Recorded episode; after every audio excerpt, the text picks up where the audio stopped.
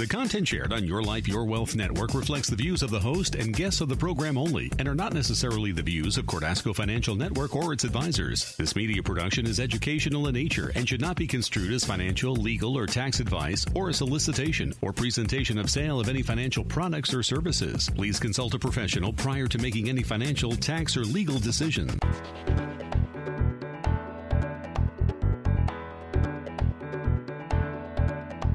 Welcome to the Your Life, Your Wealth Network, helping you find clarity and comfort for your life and wealth.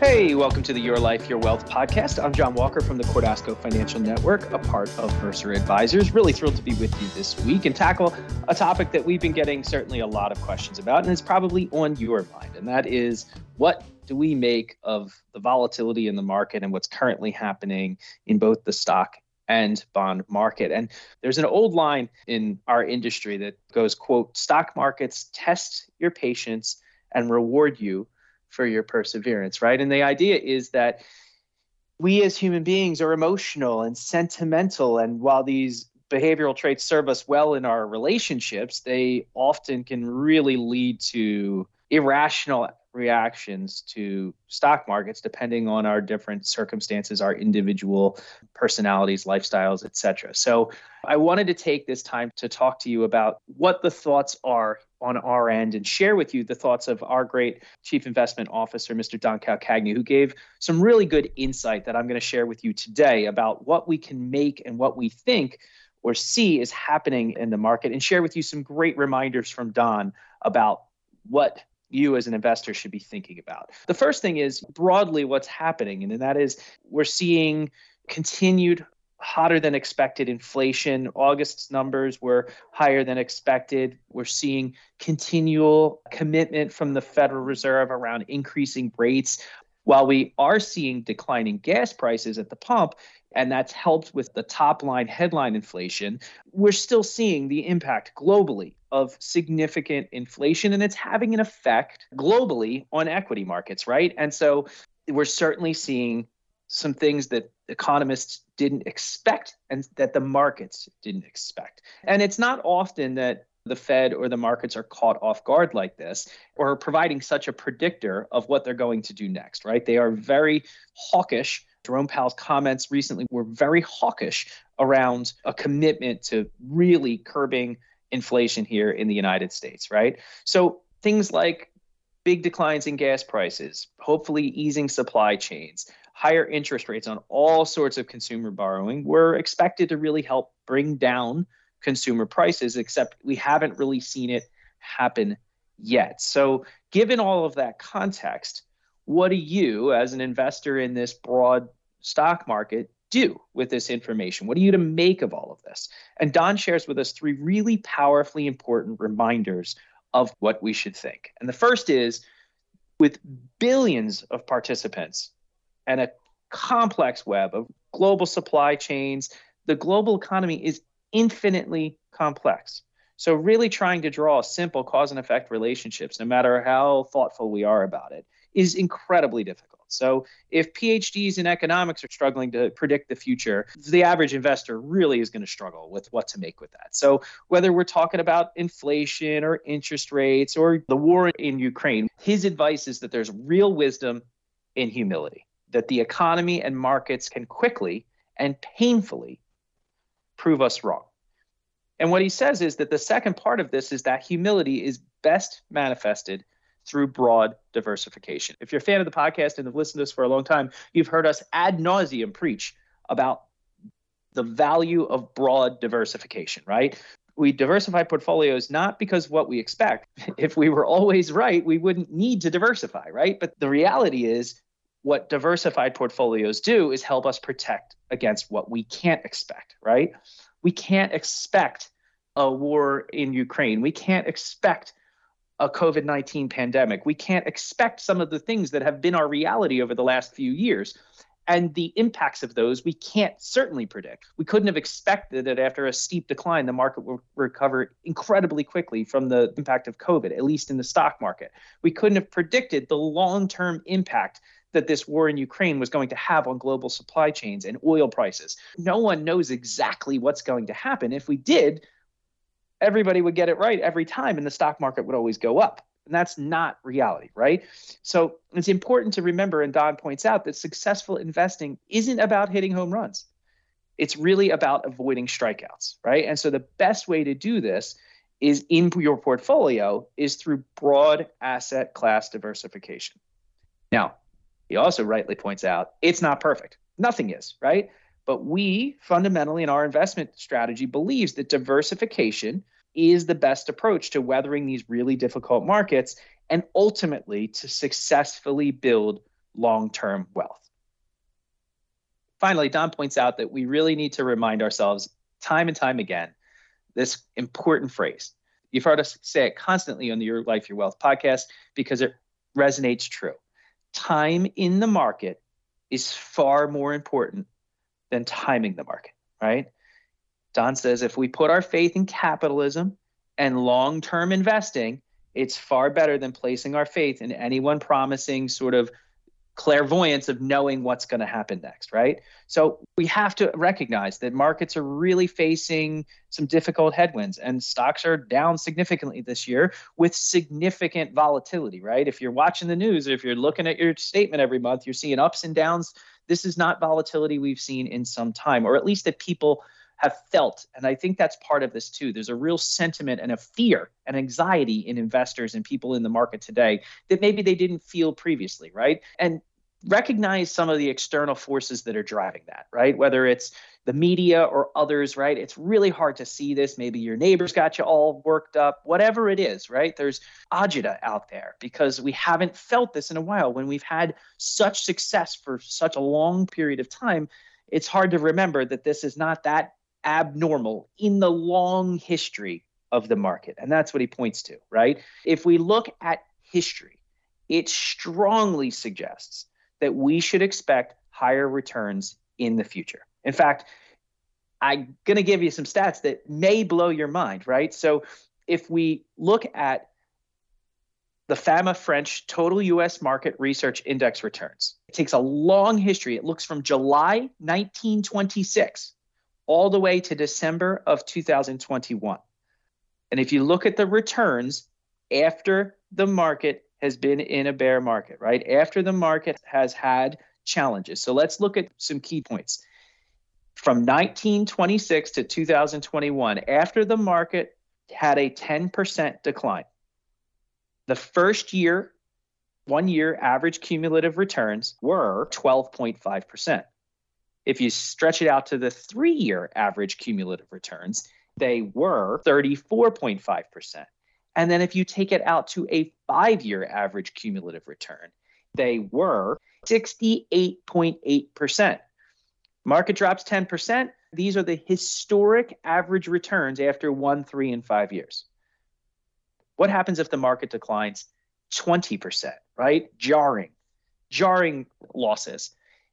Your average one year cumulative returns after a 20% market decline were 22.2%. After three years, your average cumulative returns were 41.4%. Now, remember, this is looking at over a significant period of time. What happens if you look at five years after the market has declined 20%? The five year average cumulative returns were 71.8%. Significant, significant returns after a 20% market decline. Now let's take the even more dramatic impact. What happens after the market declines 30%? From July 1926 to December 2021, if you looked at the average cumulative returns after a 30% market decline, after one year, average cumulative returns were 23.8%. After three years, average cumulative returns were 16.4%, a little bit drawing back. But if you give it five years and look at the five year average cumulative return after a 30% market decline, returns were 50.1%. Of course, as we always say, past performance is no guarantee of future returns. The information I'm sharing is simply historical data. So, this moving out of markets when times get tough, selling low, only to get back in when times are better, buying high, is really not the recipe for success, right? The recipe for success is buy low, sell high. The problem is we're hardwired mentally to really struggle with that because our fears and our anxieties and our concerns and our biases and our emotions get in the way. Don recommends that a sound approach is to allow markets to work for you by remaining fully invested, a diversified portfolio. The key is is that that diversified portfolio has to appropriately reflect your personal need, your appetite and capacity for risk. And I'll take it a step further and say it needs to align with your plan. You've heard us talk a lot about the work that we do for the people that we help, and it really is foundationally grounded in sound financial planning. That's the key in all of this. When people ask us, what's the path forward? How do we deal with all of this? We take them back to their plan. We take them back to what are we looking to accomplish for you and your family? What does your wealth need to do for you? I can think of an example most recently with a family that we work with that obviously we're communicating constantly with a lot of people right now. And we, they're saying, hey, what does this do for us? And my great partner, Larry Shaw, and I reminded them and took them back to their plan and said, okay, help us understand. Has anything fundamentally changed in what you are looking to accomplish? And the answer was no. We are retired. We need cash flow for retirement. This family is looking to maybe move, right? Because it's a it's an interesting time in the real estate market. They might need a larger home because they might need to accommodate a parent that might need some additional support.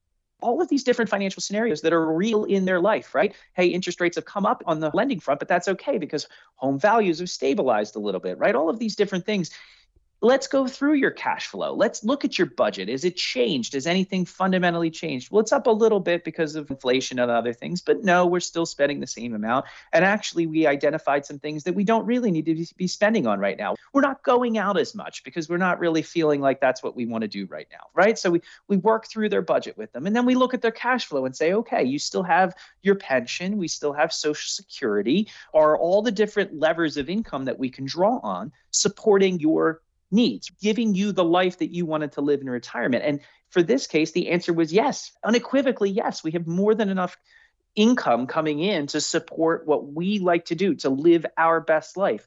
And in addition to that, we were able to model out and show them all the different things that we do for the families we work with. Let's look at your life, your wealth builder, and see are we still on track for you to accomplish your goals? Let's do Monte Carlo simulations. Let's do all the hard work and show you the modeling that says that, yes, even with these volatile markets right now, you are still on the path to accomplish all the things that are important to you as a family. You're still going to be able to retire and live retirement the way you want. You're still going to be able to have a legacy for your children. So, going back to the plan, understanding that if we really look at has anything fundamentally changed for you and your family and your priorities? And if it hasn't, then it's just a question of how do we help navigate these choppy waters, right? And as Don Calcagni will say, time in the market is more valuable than timing it. Broad diversification, a recommitment to your portfolio and making sure that it's still aligned with all the things that are important to you is the pathway through these tough times. Listen, we can't dismiss all the external forces out there that are going to influence the way you think. And it's really challenging to overcome how we're hardwired, the emotional aspect of all of this. We work with countless families, and there's no doubt you've worked hard, you've saved hard, you've accumulated wealth, and it's really challenging to watch it slip away, right? Or see losses in it. It's really hard to digest, and your emotions can have a huge impact on how you feel about this. And that's why I can't stress enough how critical it can be to work with a good partner who can guide you through this. We've shared in the past how much even the king of passive investing, Vanguard, has really solid research that indicates how valuable working with an advisor can be. And part of that value comes in markets like this, where you can have a partner who can help you overcome some of these challenges that you're facing when it comes to how you're feeling right now. This is a very emotional time. If you can work with a partner who can help you take the emotion out of some of your financial decisions, who can keep you from retreating with a market downturn, right? Things that we know that history says will really undermine your wealth, your opportunity, right? And can help you stay disciplined and not react, right? Sometimes prudence is the best course forward. Doesn't mean that there's not things tactically that you can do. It doesn't mean set it and forget it. And we would never encourage that. But what it says is you have to stay rooted and grounded and disciplined to your financial plan. The other thing that you should be thinking about right now is what are the other opportunities? I may be feeling this here, but there's always opportunity in every scenario. So if you're only thinking in terms of market returns when it comes to your relationship with your advisor, I would encourage you to think beyond that. What are the opportunities now for you and your family potentially when it comes to tax? Or what about your estate plan? Or what about things that can add meaningful value to you and your wealth that aren't reflected on an investment statement. You should expect more. You should expect good guidance around other facets of your wealth where you can continue to glean value from your relationship with your financial advisor partner. These are all things that we can do here with our team to help add value to your family and your wealth far beyond that investment statement. There's no doubt that this isn't easy. I know it's emotional. I know it's tough to see. So if you're feeling anxious, if you're worried, if you're worried about what's going on right now and how it affects you and your family and your wealth, we're here to help. Give me or any of my great colleagues at the Cordasco Financial Network, part of Mercer Advisors, a call anytime at 855 558 3500. That's 855 558 3500 or email us at asksteve at cfnplan.com. That's asksteve at cfnplan.com. I know this is hard, but we're here to help, so don't hesitate to reach out to us. Thanks so much for listening to the Your Life, Your Wealth podcast. I'm John Walker. Have a great week. If you're interested in learning more about applying the principles we discuss to your personal financial circumstances, please visit Cordasco Financial Network at cfnplan.com.